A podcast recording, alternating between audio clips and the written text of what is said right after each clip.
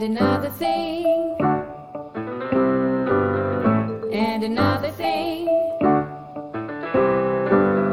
and another thing, and another thing. Welcome to another episode of And Another Thing, the podcast that continues to set the bar in the world of podcasts. My name is Jodie Jenkins. My name is Tony Clement.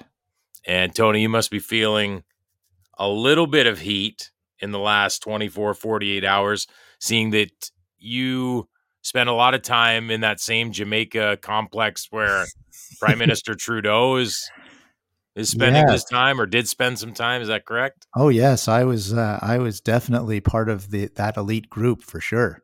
Yes, Of it's course, lovely. you, you stick 100% to the Clement wing. So That's right. Yeah, yeah, exactly. just come out on your balcony, wave at Justin and the family the odd time. Yeah, I, th- I think we had an episode of uh, White Lotus in there too. You know, I've only watched about half of one episode of that show. I, I saw the whole first season because my uh, two of my kids insisted I watch it, so I, I watched Yeah, the first season. That's I didn't. for me. I didn't. I did. Yeah, I don't know. I, I I don't. I don't think. First of all, you can't. It's hard to come into a series in the middle of it, and I know Yeah. that we we've talked about that show before, but and I and I not only did I come into the series in the middle of the the season, I came in the middle of an actual episode, which yeah, probably doubles up on the uh doubles up on the result of not getting into it. So, that- yeah, that's tough. Yeah, that is tough. but you know what? Speaking of interesting shows, and before we thank our sponsors and get Yeah. to our guest, I started watching that Tetris movie with. Yeah, Jared isn't it great? Yeah, it's good. Oh, I I've been recommending it. You, you know, the funny thing is, Jodie, that was happening the same time I was in Russia uh, doing business.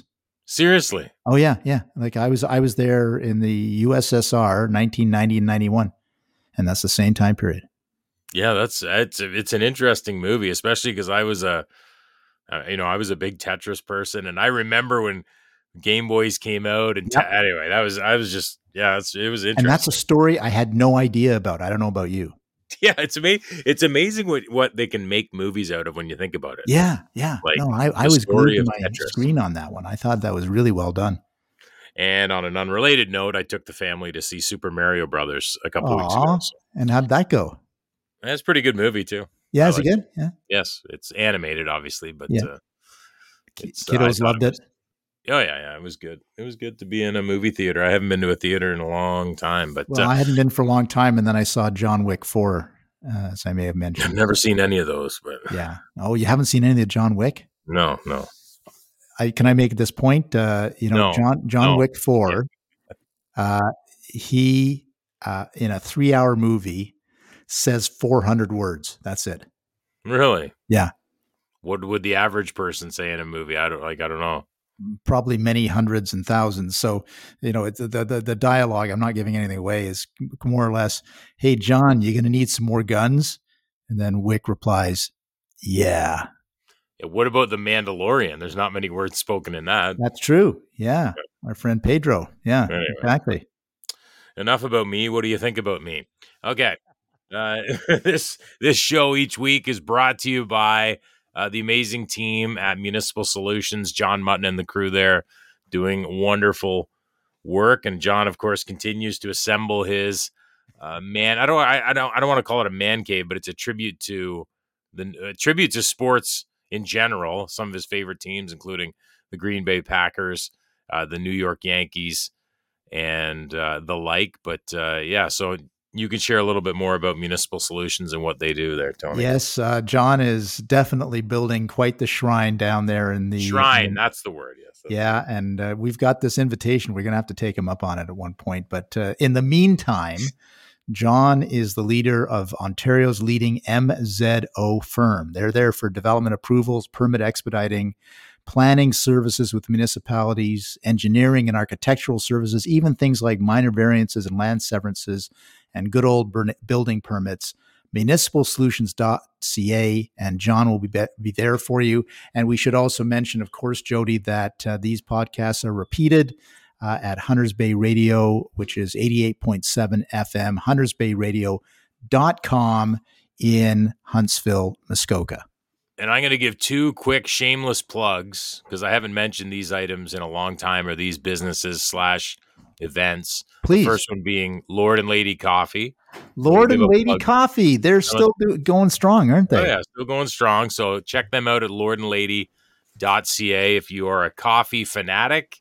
Uh, I think you would really enjoy trying some of the blends uh, of this product. So lordandlady.ca. And then second, a big outdoor summer concert in Eastern Ontario uh, happening July 5th in Belleville Yes. uh, featuring country act The Abrams. And Tony, you are a proud sponsor of this event. Proud sponsor. Yeah, tickets are only 35 bucks. You will not find a more energy filled outdoor f- party than July 5th in Belleville featuring the Abrams Endless Summer. Go to abramstickets.com.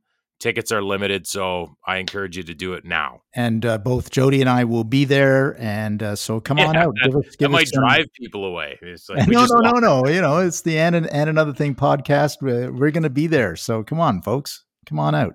Yeah, just don't approach us. Uh, No, unless, no, don't unless, approach us. uh, unless our security is clear to path. That's right. You got it. and, and speaking of speaking of um, security and safety, uh, we our guest. I'm going to let you introduce our guest because that was probably a bad segue, but No, it, it, kind of worked, but I, kind of worked. Maybe okay.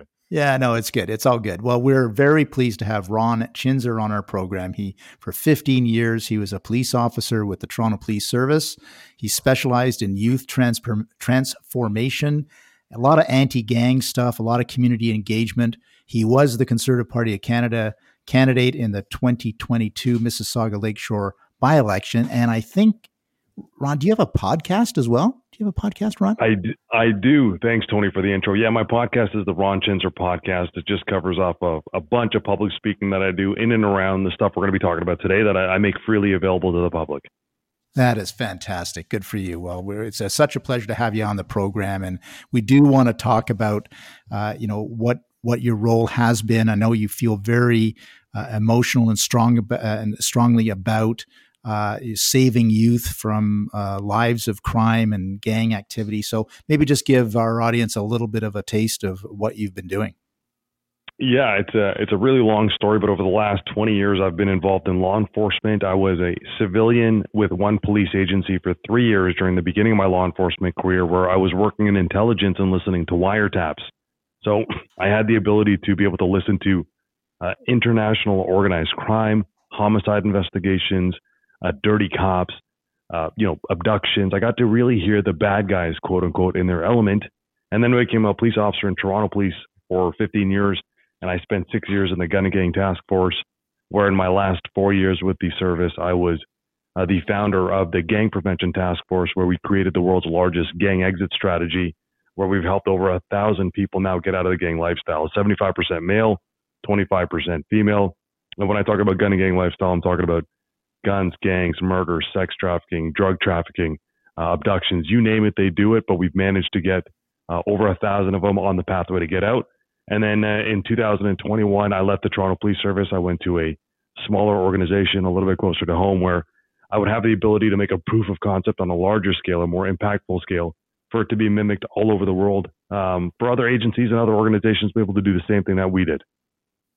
So what what's going on out there? Tell us tell us some of the stories. Uh, you know, how bad is it? It's bad. I'll tell you, it's bad. And when I say it's bad, this is where people get a hiccup, right? They they hear of criminals, and when I look back, and I look back at the last 20 years of my career of, of being embedded in not only the hard side of policing, but I was also on the soft side. You know, I did a bunch of community and youth programs with very gang impacted and crime impacted neighborhoods. I've done a bunch of stuff with parents of these uh, kids, as well as with cities and economic development and whatever we could do to fix it. But what I've seen over the last four or five years since 2019, the bail reform has been something I've never seen before. And it wasn't just the bail reform, but it was just a bunch of things happening at the same time. We're talking COVID, bail reform, a softer justice system, the social impact of the optics that every single bad guy is a victim in some lens, which I can sympathize and empathize with, but not at the expense of there's bad people doing bad things. And just to see it all come together. And one of the most frustrating parts of it for me and many other police officers is we, scratch our head, we bang our head on the wall, and we say, "What did you expect to happen with these soft on crime policies?" You know, Yeah. and, and here we Yeah. are, and every headline is, "What are we doing about this?" And the most frustrating part out of all of it is not only was this predictable by any normal person, any reasonable person could have looked at what decisions were being made four to five years ago and say, this is not going to be good. And when it happened now, they said, well, we don't know how it happened. And then you have all these magicians show up with these brand new strategies. They're asking for hundreds of millions of dollars or a couple million here and there to be able to get a brand new strategy when we know there's strategies that have worked historically and those are just ignored. So we have this rinse and repeat, rinse and repeat, which is where we're at now. And it's not just in the metropolis of Canada; it's in every major city, every small city. We're all feeling it. So to see it, it's it's pretty crazy. But if you want stories, give me a give me a specific topic, and I'll tell you some of the craziest stories that I've heard. Well, I mean, uh, even even uh, some of the the uh, youth gang stories uh, give us a taste of what's going on out there. Yeah, so youth gangs, that's a that's a very interesting one because all over North America and Canada is no different. I mean, our gangs are a little bit different because we have them kind of separated into two groups. There's uh, First Nations and Indigenous have a very American style of gang. They're, you know, you have to get beat in, you have to do certain things to get incorporated into the gang, and then their activities are, are very based on loyalty to a to an organization or a turf. But if you go to the other bigger cities, like let's say Toronto and Vancouver, while turf is there and turf's primary objective is to be able to traffic in drugs collect debt and um, and uh, to control a territory to traffic in an illicit market. Um, the territory doesn't matter as much in major cities as much as the opportunity to make money. So they're very transient where you know gang a can hate gang b but if there's an equal opportunity for both of them to make money whether it be drug trafficking or human trafficking well they'll work together. So they're very opportunist in this type of sense. And for for some of the gang kids that we've dealt with, I'll tell you a few stories. Um, uh, but I'll tell you the success stories, and I'll tell you the ones where we lost them. I'll actually give you one where where we kind of. I'll give you two. I'll give you the two that that always stick out to me, and then the stories that I tell whenever I go out and I do these these public talks. And they're not just talks to the public, but I also advocate to municipal, provincial, and federal levels of government. I don't care who the party is. I just need to advocate for the change. And I'll tell you the the first one we had was, uh, and the way our system was developed is we educated uh, 2,000 frontline cops over a period of six months. We said, look, here are objective risk factors, and there's 36 of them over five categories of life. It starts in your family, it goes in your school, it's your peer group, it's you as an individual, and lastly, and for government, this is the most important, it's your community, it's the infrastructure. And we uh, educated these cops and we said, look, if you come across these objective risk factors in the city of Toronto, you, you know a kid, you know a family, you arrest somebody, and this starts to make sense to you because now we're giving you the education and painting the picture. Well, well, call us and, and bring us in. Do a little soft pitch for us and we'll take care of the rest. So one day, I get a call from the school in the west end of Toronto, which is at that time, 50% of the city shootings and homicides were in the northwest pocket of Toronto. All right, they were sitting right there. And I get called to this one school, and uh, the school calls me up.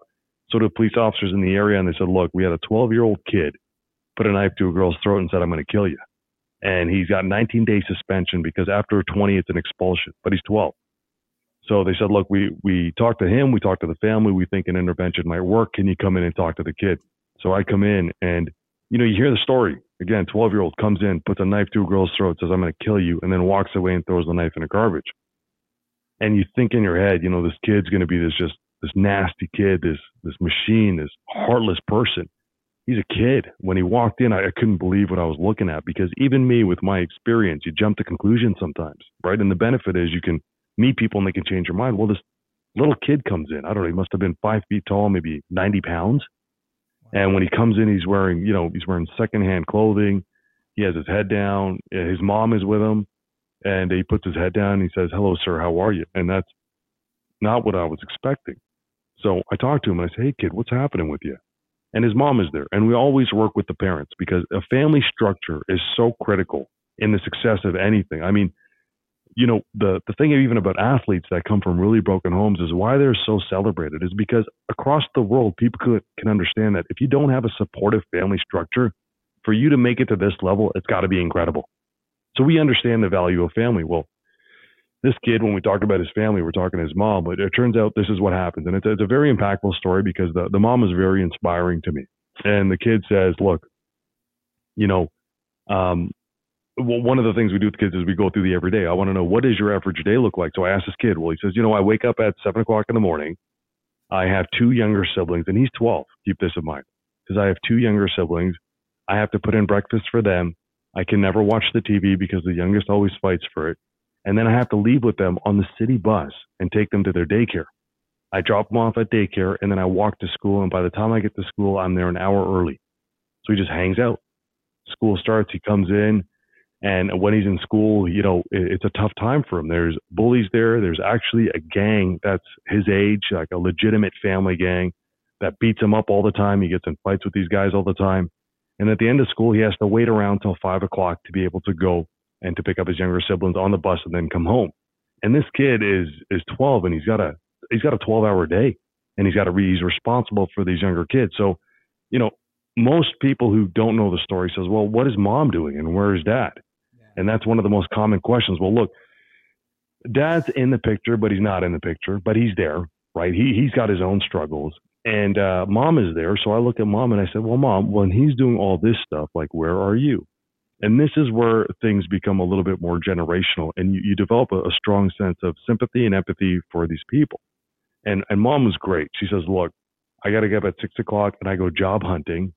And, uh, you know, she's like, I have to go and do these, these temp jobs. I have to make some money to pay for grocery. But by the time I come home, it's nine o'clock because I have to take a bus to and from. So my son has all this responsibility, but we don't have any other help. And she said, additionally, she'd lost her job and she was living with her mother in community housing. Now, in this community housing building, there's there's two bedrooms. One is for her mom. Her and her three kids are in one bedroom, and she has a brother with mental illness. And her brother with mental illness is also a gang member. Right? It, it can happen. He's a very Sure, violent sure. person. He's not healthy. So this kid says he comes home one day and this girl in his class, so he can take getting beat up all the time, but this girl in his class calls him stupid. So he comes home and he's really upset and he says, You know, she calls me stupid. She makes fun of me at school. And his uncle, who's mentally ill, says, You should take this knife to school and threaten to kill her. So that's what this kid does. He goes to school and he threatens to kill her. And then here we are. And when I talk to Yeah. mom, mom is not forthcoming. And eventually I pull it out of her. And, you know, the reason why she lost her job, she had cancer Yeah. and th- th- and she she she lost her job. She had to get you know her treatments. She wasn't healthy. She was a single mom managing three kids. Her, um, you know, the kids the kids' dads or the kid's dad, I should say, started working temp jobs to help support the mom while he wasn't in the picture. And ultimately, she lost everything, and she just ended up going with her mom in community housing. And uh, when we're talking to this kid, what we try to do is we try to develop a blueprint because for most of these gang kids, you know, there's there's seven main risk factors that we're really focused on. One of them is being connected to a positive adult role model, and the other one is we have to connect a, a blueprint, is what I call it, a pathway out. You know, there has to be an economic way out for self sustainability that's in alignment with his dreams. And generally, 12 year olds, you know, once you get them talking and they're comfortable, they'll tell you anything. Yeah. So I asked the kid, I said to him, look, kid, what do you want to be when you get older? And again, there's assumptions, you know, there's, and, and it does come up, but some people say, well, this kid wants to be a basketball star, a rapper, social media famous, a drug dealer. You know, you'd hear those things, and I would hear those regularly. But this kid said, I want to be a French teacher. And uh, Really? that was the first time. Yeah, that's the first time I ever heard that. So I, I say, French teacher, why do you want to be a French teacher? And he says, well, my French teacher is the only one that speaks nice to me. So boom, there's our bingo. There's our aha moment. And, and this kid had historically been involved in school. And then this is the uh, other concept is, you know, we talk about bullying. And, you know, what I say to people is, is bullying is, is a strong predictor of future behavior. You know, what do we call it when a, a 10 year old goes to another 10 year old and says, give me all of your money or I'm going to beat you up? You know, what Mhm. does the school call it? It's called bullying. You know what it's called when you're over 12? It's called robbery. They're, they're practicing delinquent and criminal acts before they become it, but we give this soft touch to it and we choose not to accept it for what it is. But those are strong signs at a very young age when we can intervene and prevent this type of behavior from happening in Yeah, adulthood. Y- yeah ron i i you know and and uh, that's the that's the critical thing here is that that you were able to intervene and you have a plan of action for each individual case is that right Oh, 100%. There, there is no just feel good moment here. Everything is very project management oriented. We have key performance indicators and we have goals. So with this kid, what we do is we bring in his, uh, his French teacher. I let the French teacher know. I said, look, man, you got a huge impact on this kid. He wants to be a French teacher. And then we sit down with the kid and his family and we said, look, do you know how to be a French teacher? Kid had no idea. It was never presented to him as an option. He he thought this was a pipe dream. And when we explained to him and we said, look, pal, you know, you got to do decent in school, then you got to go to teachers college, then you specialize in French, and then you apply to schools. You know, he didn't realize it was that easy. He thought it was this huge obstacle. And then we talked about resources and said, look, you can get a scholarship, we can help you out. And and look, this kid was ideal for us because we've never had a problem with him since. And it's been about four Yeah. years. And so you've You know, got and now- cases where where these kids are are taken out of the gang environment and and they can get scholarships and they can get Yeah. more education and and move on with their lives. That happens. Yep, 1000%. And we're talking minimal investment here. There is no billion dollar strategy involved behind it. It's very one on one, it's very people focused and oriented. We strip this down to bare bones. I studied social science like on my own throughout this whole process. I became a, an expert in on what I do. And one of the things I preach and advocate to people is look, you do not need a new bureau, a new ministry for this problem. You need people. You need people that have the common sensibility to create a pathway for somebody to for them to achieve their dream. And what do we see now? You know, we see entrepreneurs that are villainized. You know, and it's that's the worst thing you could do because, look, excuse me. Look, I've I've owned a business before. I've owned a gym. I know what it means to make payroll. I know what it means to make money. But that gym was my baby. Right, that was a dream for me. And when I know all my other entrepreneur friends, this is not a business for them. This is their dreams. And when we villainize people like entrepreneurs who employ thousands of people and keep a strong economy going, well, we're villainizing people chasing their dreams. And trust me, a lot of these criminal kids, um, they are entrepreneurs. They have the skill set to do extremely well. They just don't have the guidance or mentorship. And you don't need a billion dollar strategy. And this makes economic sense, which is, you know, I, I've spoken about this and, and people in the conservative world that says, look, you sound like a liberal.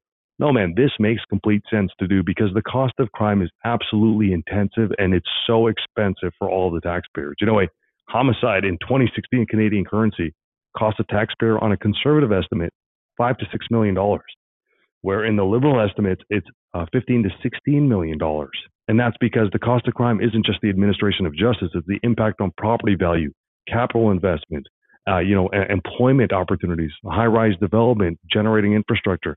People will not invest in a high-crime community, and that's why we have 40 and 50-year historical problem areas in Canada. It's it's terrible. It's a it's the stupidest thing to do.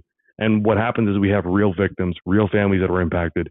And when we talk about these gang kids, you don't have to agree with what I'm talking about, but you need to understand that on the other half of this, if this doesn't get mitigated with evidence-based proven strategies, we got real victims.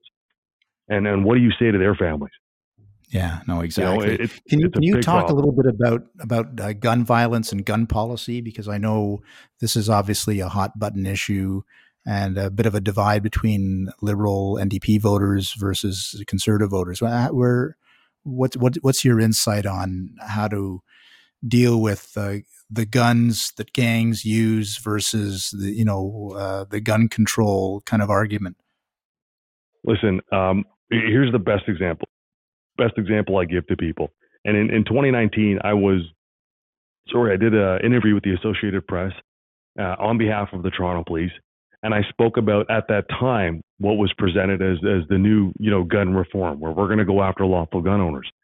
And I spoke openly against it because the guns that we were seizing never came from Canada. It was it was some astronomical number. I'll say in the 85 to 95 percent of the guns that we had seized. And I'd worked in the gun and gang task force.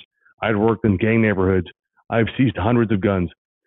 I've never seized a gun that was lawfully owned in Canada. They were all crime guns from the United States or ghost guns in Canada. So in 2019, I do this article and uh, I do this interview with the Associated Press, and I said, look, this is a this is not an effective idea. This is actually going to be worse because we're punishing law-abiding citizens. I said, if you want to really attack it, let's look at the stats. Uh, roughly speaking, you know, you know how many people die in Canada from drunk driving? It's about three times the number of people that die from gun violence in Canada or violence involving firearms. Now, if we apply that same logic of the government's approach to deal with gun violence or violence involving firearms to drunk driving, well, we should be banning cars. Yeah, But that makes no Yeah. sense because we're not going after the criminals that are actually doing the crime or the source of it. We're not actually going after drunk drivers. We're going after everybody. And we're saying, you know what? You can't take care of yourself, so we're going to babysit you to death. And that's what they do. And, you know, once you start going after um, the lawful population based off of the behavior of a few criminals, well, we have a really big problem in the country and we got a really big problem in leadership. because that will do nothing to solve the problem. And in fact, it'll make the problem worse because I don't want to forecast and I don't want this to come into fruition. But I imagine if you live in rural parts of Canada where, you know, the 911 call, it's 45 minutes and God forbid something bad happens to you. And not that I'm saying it's, it's meant for that purpose, but on a bad guy's perspective, you know, a lot of the reasons they don't go into those rural communities based on my experience and my conversations is the fear of guns. They're afraid sometimes that they're going to go into a, you know, a lawful gun owner who's a sports shooter or a hunter and that they're like, I'm not going to go into that house. Are you crazy?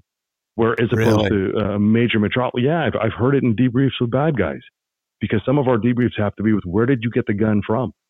Yeah. And and sometimes they'll tell you, sometimes they won't, and sometimes they'll have, you know, they want to open up conversation, and you say, look, are you are you getting it from Northern Ontario? Are you getting it from these gun shops? And and I've had it on on at least four or five occasions where, um, you know, repeat firearm offenders have said, are you crazy? Why would I break into a guy's house who's a hunter? He knows how to shoot. He knows where his weapons are. They're generally locked up. They're generally kept well. Um, I'm not taking that risk. He said I'd rather just get it in my route, which is most of them are guns from the United States that get smuggled over the border. And our border, unfortunately, is not strongly supported enough with either technology or staffing to be able to catch this. Nor do we have intelligence exchange that should be up to date.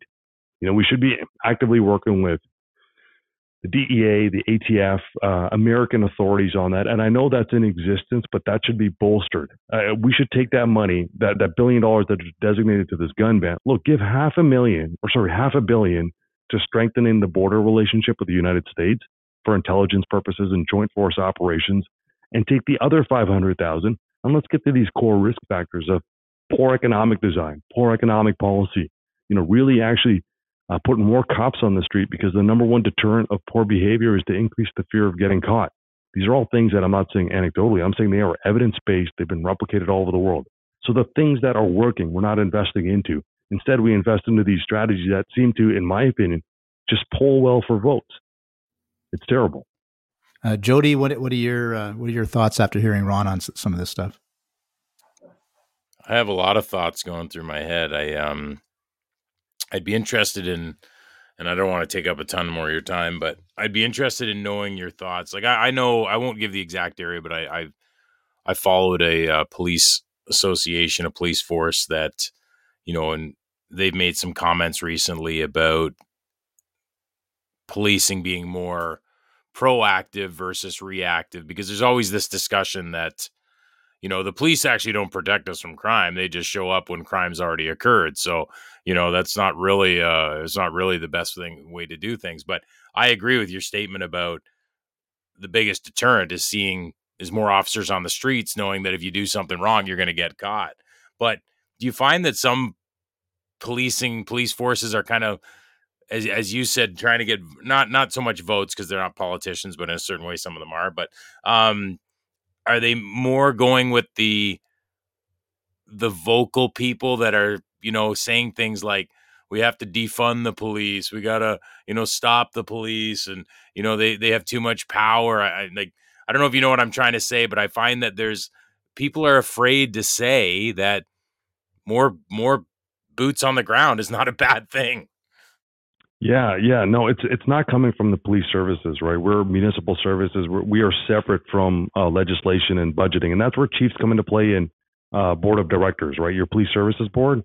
Um, generally speaking, those police service board members will vote on new budgetary requests and growth of it. And the role of the chief of the police and uh, some other members of, of the police service is to continue to advocate for what's actually needed. So they can say, look, on the front end, guys, we, we need to have more police officers on the street in order to do that, we need to grow our budget. Additionally, what's happened is over the last, I don't know, I'd say, you know, eight years uh, and, and, plus, uh, police services are expected to take on more and more responsibility. So the scope of what we've had to deal with has grown so significantly that it just drains our resources. I mean, we're dealing with, you, know, uh, drug addiction, you know, overdoses. It's a three-tiered response: police, fire, and ambulance, because we try to save a life anything mental health related, it's falling under our lap. You know, domestic violence has been redefined by certain police services to not just include, you know, intimate partners, but also family members because of some terrible situations and strategies.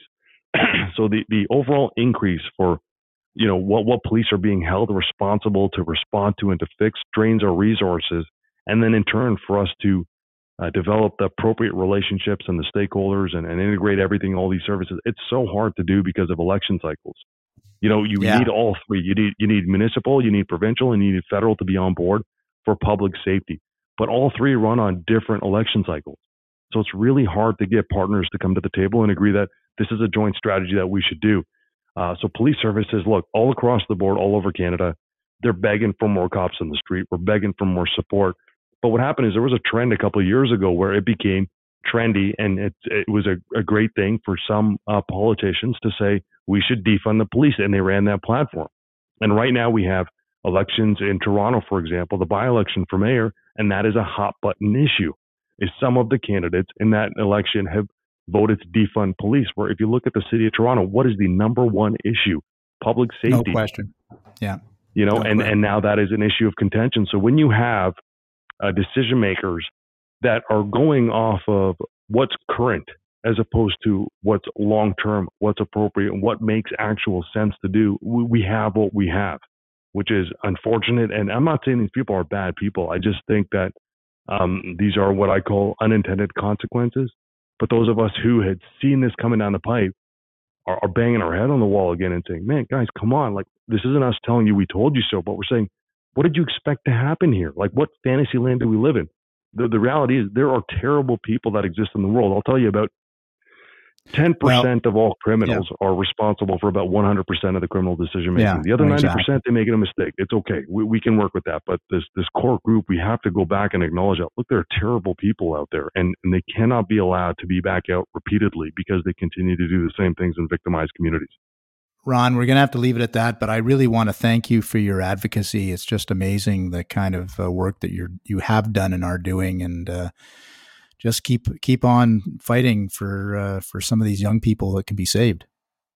Yeah, 100%. And not only can we save their lives, we could save the lives of their potential victims Exactly. and that's and, their families. And uh, it's, And so families. important. So thank you, Tony.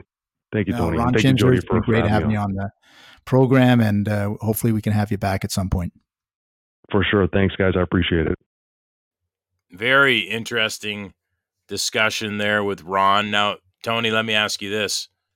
Do you think that we could use more Eugene Tackleberries at the helm of certain police forces in our country? Is he who's? I have an image in my head of who that is. But Oh, come is it? on. You don't know who Eugene Tackleberry is? Is he the guy that said what we have here is a failure to communicate? No, he's from he's from Police Academy. Oh, He that guy. Okay. He I was was, thinking of Buf- Buford T. Justice. That's who I was thinking of.